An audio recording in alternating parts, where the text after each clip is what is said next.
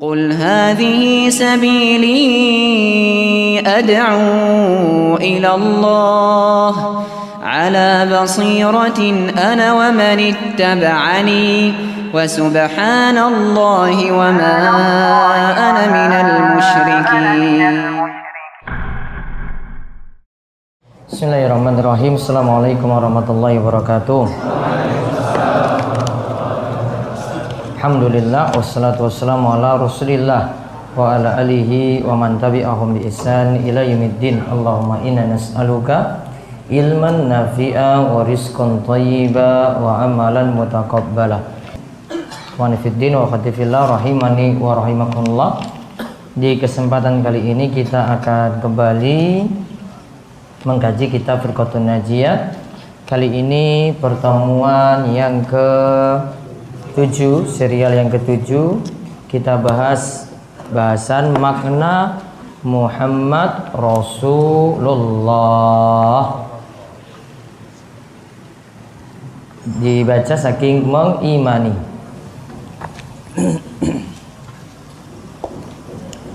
Mengimani Nabi Muhammad Sallallahu Alaihi Wasallam sebagai utusan Allah adalah membenarkan apa yang Dia kabarkan, menaati apa yang Dia perintahkan, dan meninggalkan apa yang Dia larang dan Dia peringatkan, serta beribadah kepada Allah sesuai dengan yang Dia ajarkan.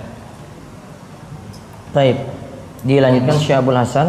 Syekh Abu Has Al Hasan An Nadwi di dalam bukunya yang berjudul An Nubuwah berkata, Para nabi, awal dakwah mereka dan tujuan utama mereka adalah meluruskan keyakinan kepada Allah Ta'ala, meluruskan hubungan para hamba dengan Sang Penciptanya, mengajak manusia untuk beribadah dengan ikhlas kepadanya, memurnikan segala bentuk peribadahan hanya untuk Dia semata, serta menancapkan keyakinan bahwa Allah lah satu-satunya yang bisa memberi manfaat dan mudarat, yang berhak disembah, dimintai pertolongan, dimintai perlindungan, dan hanya kepadanya lah sembelihan ditujukan. Dahulu dakwah para nabi diarahkan kepada para penyembah berhala yang secara terang-terangan menyembah berhala-berhala itu dan patung-patung orang-orang saleh yang dikultuskan baik yang masih hidup maupun yang sudah meninggal. Baik, kita lihat makna Muhammad Rasulullah Sallallahu Alaihi Wasallam.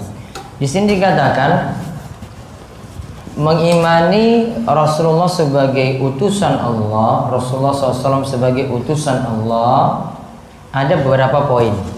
Ada lima poin yang dijelaskan oleh Syekh Muhammad bin Jamil Zainu. Satu, satu, mengimani beliau adalah utusan Allah. Satu, mengimani Beliau adalah utusan Allah.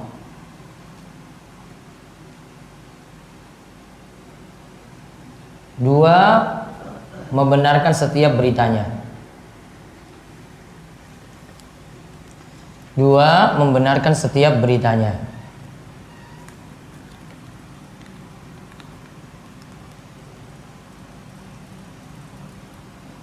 Tiga, mentaati setiap perintahnya. mentaati setiap perintahnya. Empat, meninggalkan semua larangannya. Empat, meninggalkan semua larangannya.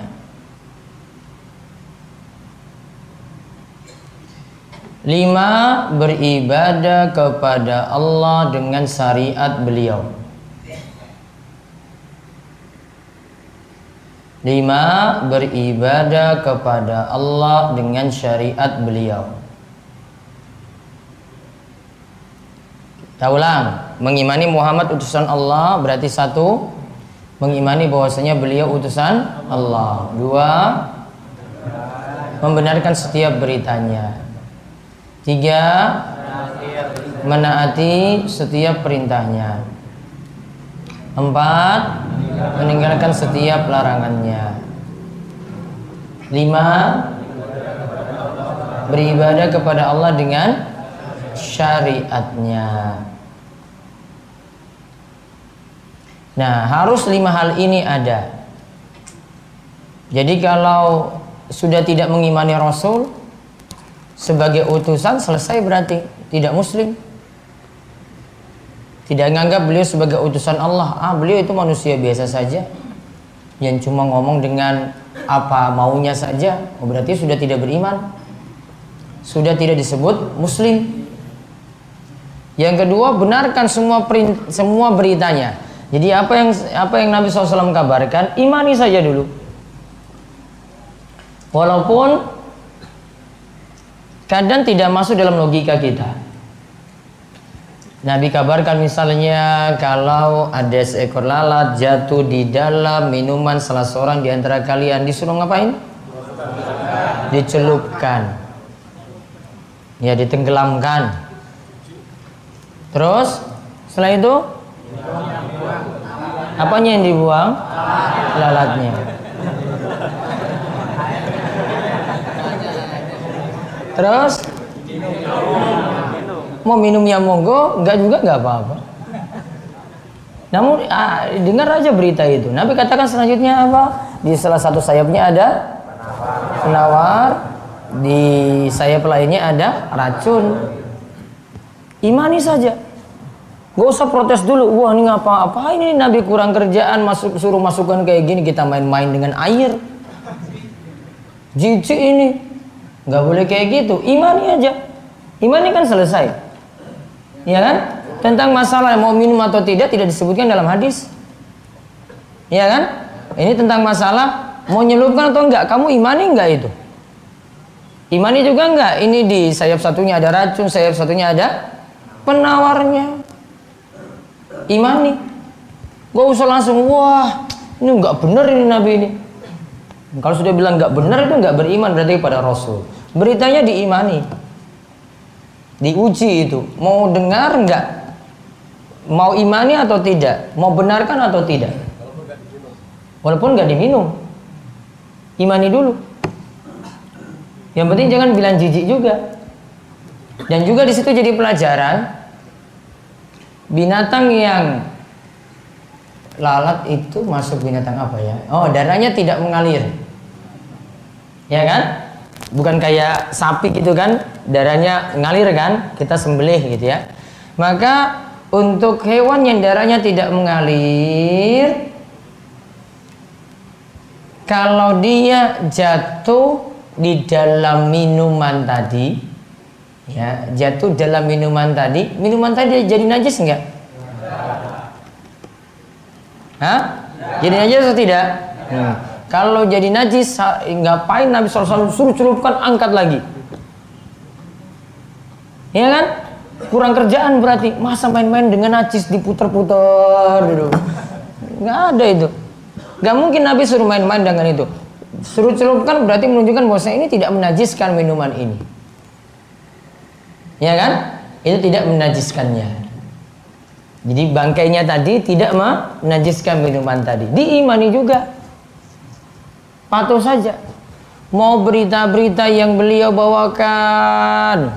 Ada cerita misalnya Rasulullah SAW itu ketika kecil isi hatinya ini ya dikeluarkan dibersihkan itu ya kemudian dimasukkan lagi ditutup. Nabi ceritakan kayak gitu, imani saja. Jangan, uh, gimana itu bisa dibelah hatinya? Dibelah jantungnya, kemudian diambil, dikeluarkan lagi, masukkan lagi. Apa-apaan cerita ini? Itu justru cerita-cerita seperti ini untuk menguji iman kita. Mau beriman atau tidak. Dan pembelahan dada ini terjadi dua kali. Ya, pokoknya imani. Imani berita semacam itu.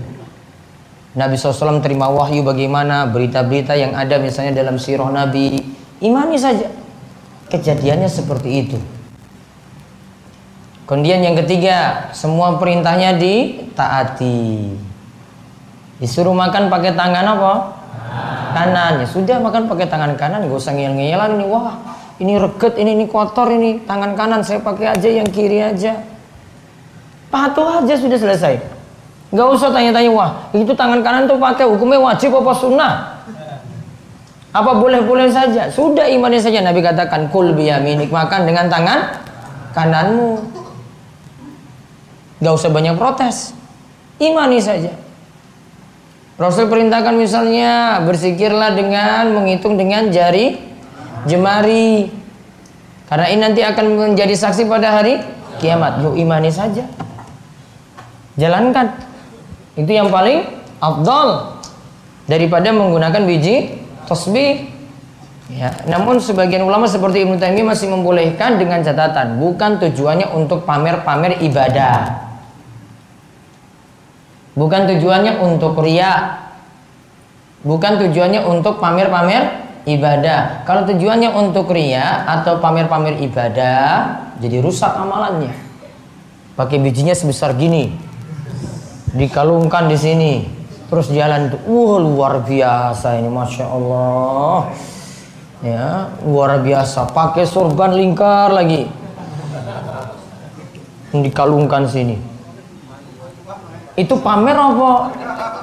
Pamer itu? Wah, orang bilang ini apa-apa nih luar biasa.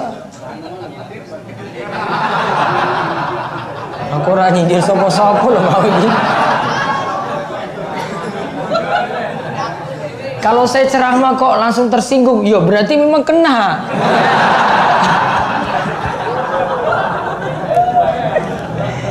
saya kadang khutbah Jumat itu pernah saya ngomong biasa aja suruh orang sholat berjamaah di masjid. Langsung ada jamaah yang komentar, Ustadz nyinggung saya ya? Siapa yang nyinggung kamu? Wong saya khutbah Jumat, khutbah Jumat aja. Kok nyinggung orang? Di situ aja kesindir.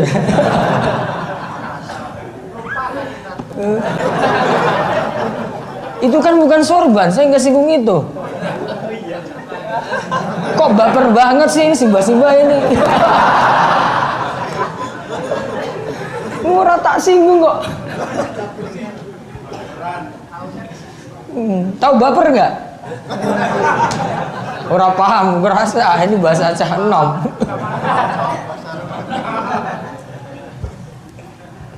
Jadi kalau ada Perintah sudah lakukan itu, wajib sunnah sudah jalankan aja dulu.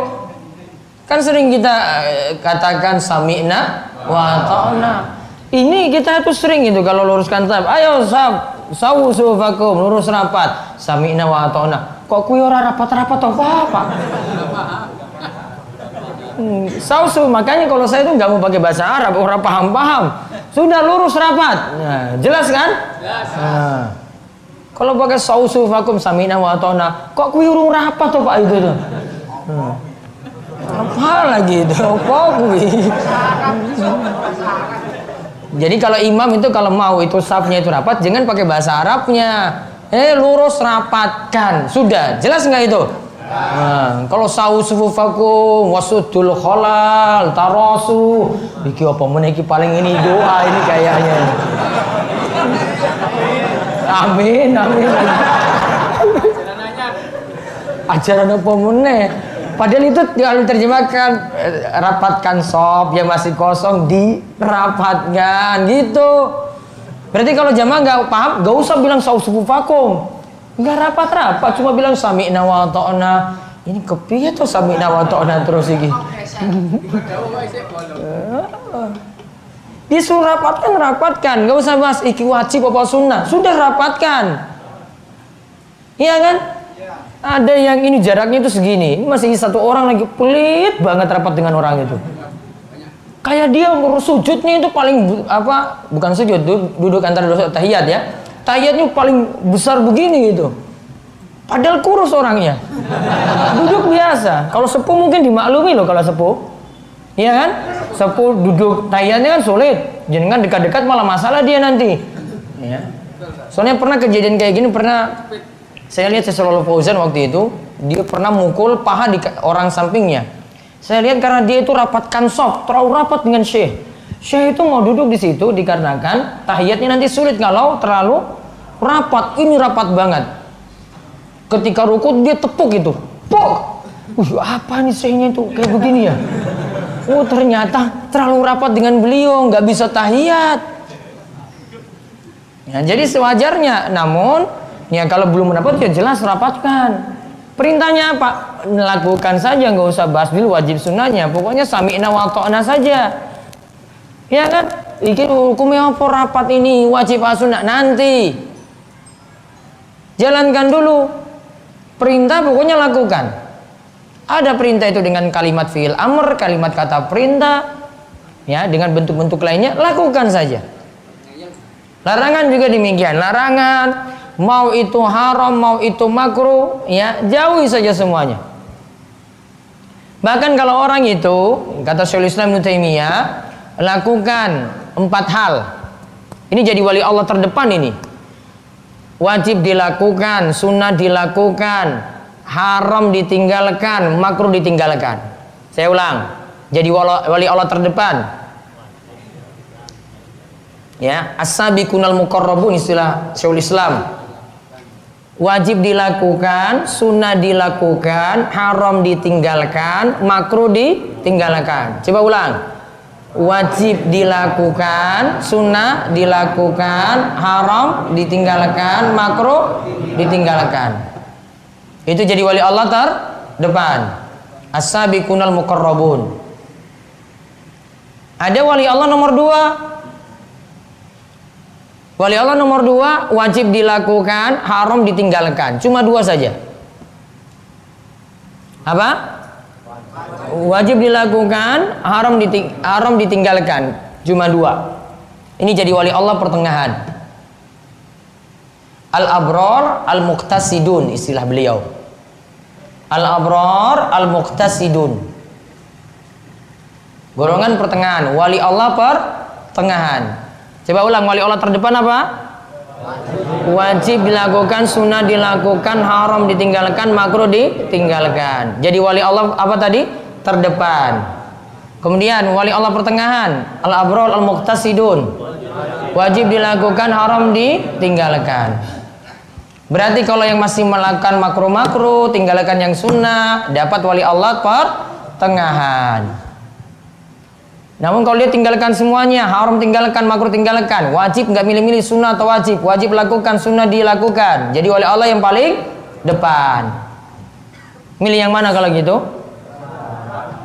Wali Allah terdepan apa wali Allah pertengahan? Hah? Atau ahli maksiat yang ketiga? Ya. Yang ketiga itu cuma ada satu saja, ahli maksiat sudah. Bukan jadi wali Allah lagi. Wali Allah itu kayak begitu. Beliau jelaskan hal ini dalam kitabnya Al-Furqan Baina Auliya'ir Rahman wa Auliya'is Syaitan. Pembeda antara wali Allah dan wali setan. Berarti wali Allah ada dua, ada wali wali ada dua, wali Allah dan wali setan. Mau pingin jadi wali apa? Wali Allah. Berarti dua itu. Rokok masuk yang mana berarti kalau gitu? Haram atau makruh? Taruhlah makruh masih wali Allah pertengahan. Namun saya nggak mau pakai makruh. Haram pokoknya.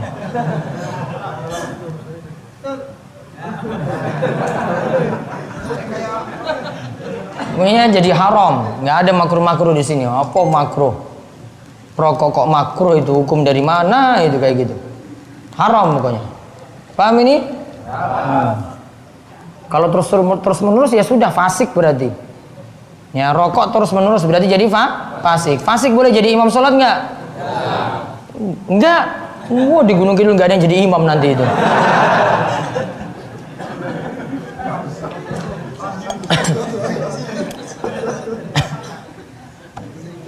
Ahlu udut semua. Mau masuk dulu tarik dulu buang terus ini. Imamnya itu loh itu imamnya itu. Nggak usah bicara jamaah dulu imamnya. Berarti imam kalau kasih contoh belakangnya nyontoh juga berarti wow dapat do, ini dosa jariah juga berarti. Wow imamku kayak gitu. Ya kan? Lihat kok tarik pak? Wah itu imamku tuh kayak gitu masa saya nggak ikut pak imam juga? Hmm. iya kan? Iya. Berarti fasik kan? Fasik boleh jadi imam?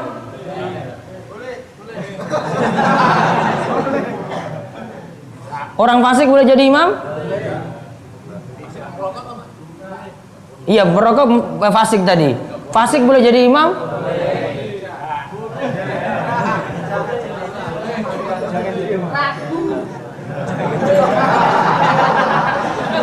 Kalau fasiknya bukan kekafiran, masih boleh jadi imam. Untungnya imam itu tidak disyaratkan bebas dari kefasikan. Kalau enggak berat, orang gibah sedikit aja itu sudah fasik. Fasik itu orang yang terus orang yang melakukan dosa besar atau terus menerus melakukan dosa kecil. Fasik gitu. Disebut fasik. Ya, tadi wali sudah dibagi. Terus larangan ditinggalkan. Lalu menyembah Allah dengan syariat Nabi Muhammad SAW yang kelima tadi. Berarti pakai tuntunan beliau ketika kita itu beramal ibadah. Tidak boleh buat ajaran-ajaran baru. Nggak boleh juga ajaran dari mimpi. Kenapa Pak begitu? Saya mimpi semalam disuruh baca la ilallah sehari itu seribu kali biar rizkinya lancar, utangnya cepat lunas. Dari mana dapat? Dari mimpi tadi malam. Boleh nggak jadi wahyu? Mimpi takmir loh ini. Boleh nggak? Nggak boleh. Mimpi nggak boleh. Cuma mimpinya Nabi saja. Gak boleh jadi syariat. Pakai syariat Nabi Muhammad SAW. Nabi suruh nggak seperti itu. Kalau nggak, ya berarti amalannya masuk apa? Bid'ah. Dolala nggak? Nah, wis. Sudah paham nih. Ini kalau di sini saya ngomong-ngomong bid'ah aja. Kalau malam kemis saya nggak mau ngomong. Kalian mau tanya bolak-balik juga, mau tak jawab. Ya, gua nggak agak selesai. Kalau sini saya main sikat aja ini pokoknya nggak bisa berdiri berdiri nggak apa-apa biar tobat itu bid'ahnya ditinggalkan nah tadi di- disebutkan juga oleh Syekh Abdul Hasan An Nadwi para nabi awal dakwah mereka dan tujuan mereka adalah meluruskan keyakinan di sini intinya penjelasan beliau dakwah para nabi untuk meluruskan akidah berarti dakwah nabi kita Muhammad SAW juga untuk luruskan akidah itu dakwah prioritas. Makanya prinsipnya sudah kita lihat pada 11 prinsip Firqatun Najiyah yang kemarin ada situ memurnikan tauhid. Tauhid dimurnikan. Tauhid itu dimurnikan bukan hanya tinggalkan syirik, jalan-jalan menuju syirik juga ditinggalkan. Contoh, sholat di masjid yang bersatu dengan kubur. Boleh nggak? Nggak boleh. Syirik nggak? Memang belum syirik. Namun dilarang kenapa? Mengantarkan kepada kesyirikan. Mengantarkan kepada kesyirikan. Tawasul di kubur orang soleh boleh nggak? Nggak boleh. Kenapa nggak boleh? Kalau dia tawasul di situ nanti lama kelamaan bisa juga minta doa kepada orang soleh jadinya syirik. Berarti mengantarkan kepada kesyirikan. Dilarang bukan hanya syiriknya, perantara menuju syirik juga dilarang. Itu dakwah Rasul. Rasul sudah terangkan kayak gitu. Ada sahabat yang ingin melakukan nazar menyembelih hewan. Ditanya, kamu lakukan tempat itu ada nggak di situ perayaan-perayaan jahiliyah? Nggak ada. Ada juga nggak di situ ada disembelih selain Allah? Tidak ada. Maka silakan tunaikan nazarmu di situ. Berarti kalau situ ada sembelian selain Allah disembelih di situ juga. Ada juga di situ nazar pada selain Allah atau perayaan di situ dilakukan di situ juga, berarti nggak boleh. Kenapa demikian? Nanti ibadahnya dinilai sama. Ini loh, lakukan sedekahan di sini. Ada datang bawa kurban juga. Kalau sedekahan biasanya berupa apa? Sedekah laut biasanya berupa apa? Sembelian juga kan? Nah, dia sembelih juga di situ. Orang-orang akan mengira kamu itu niatnya sepertinya sama dengan itu. Syirik juga kamu. Karena kamu perbuatannya sama, nggak boleh. Sebagaimana Nabi SAW itu melarang sholat di masjid diror. Sholat kok untuk Allah kok dilarang di masjid diror. Kenapa dilarang? Karena nanti dituduh kamu sama. Ketika masuk di masjid diror, masjidnya orang munafik, dituduh juga munafik. Orang anggapnya sama, maka dicegah. Nggak boleh sholat di situ. Lakukan di Masjid Kuba. Itu yang dibangun usis ala takwa, yang dibangun di atas ketakwaan. Nah, lalu yang kedua, Allah telah memerintahkan, Allah telah menitahkan. Allah telah menitahkan Rasulullah Shallallahu Alaihi Wasallam dalam firman-Nya, katakanlah, saya tidak mampu memberi manfaat maupun menolak mudarat untuk diriku sendiri kecuali yang telah dikehendaki oleh Allah. Sekiranya saya mengetahui perkara-perkara gaib, tentulah aku akan banyak mendapatkan kebaikan-kebaikan dan tidak akan terkena kemudaratan. Saya tidak lain adalah seorang pemberi peringatan dan pembawa berita gembira bagi orang-orang yang beriman. Nah, lihat di sini Nabi SAW katakan tidak boleh bersifat gulu berlebihan kepada beliau. Dikatakan kulla amliku nafsi naf'an wala dharran illa masya Allah. Saya tidak mampu memberi manfaat maupun menolak mudarat untuk diriku sendiri. Nabi yo sakit yo bisa sakit. Ketika perang Uhud beliau kena senjata musuh yo bisa kena.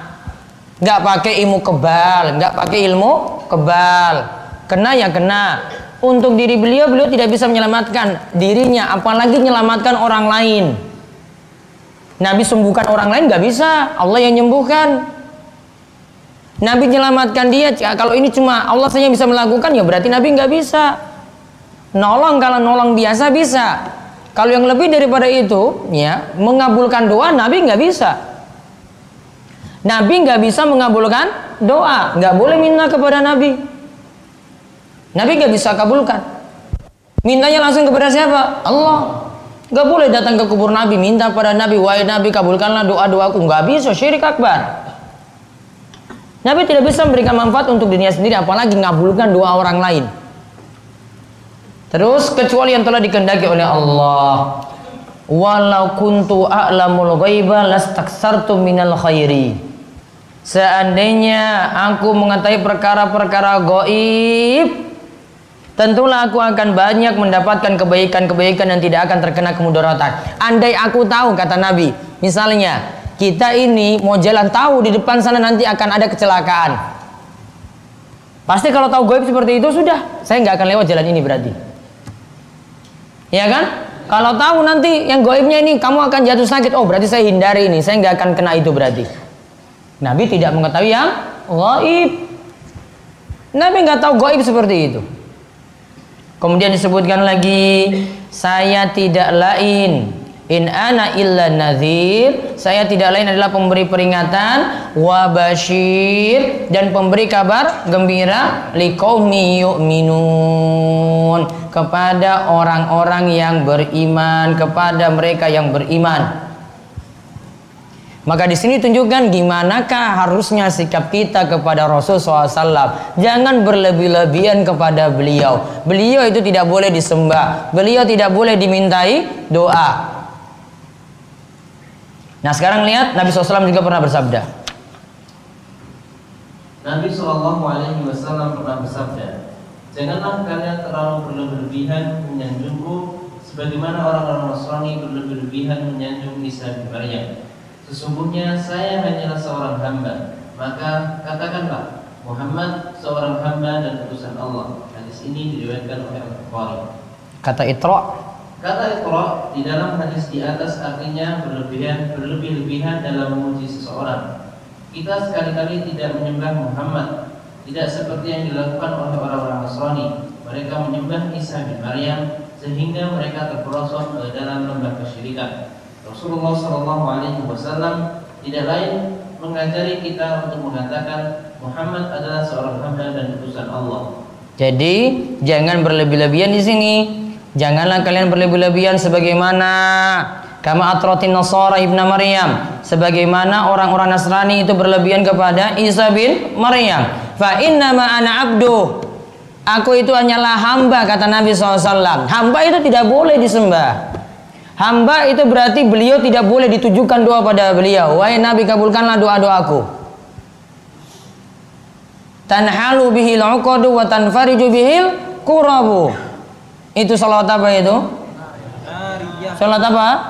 Oh, nanti akan beliau bahas dalam buku ini juga. Rusaknya di situ akidah itu. Itu artinya kesulitan-kesulitan itu diangkat. Rasul yang angkat. Cuma nembang saja nggak paham arti jadinya syirik. Iya kan?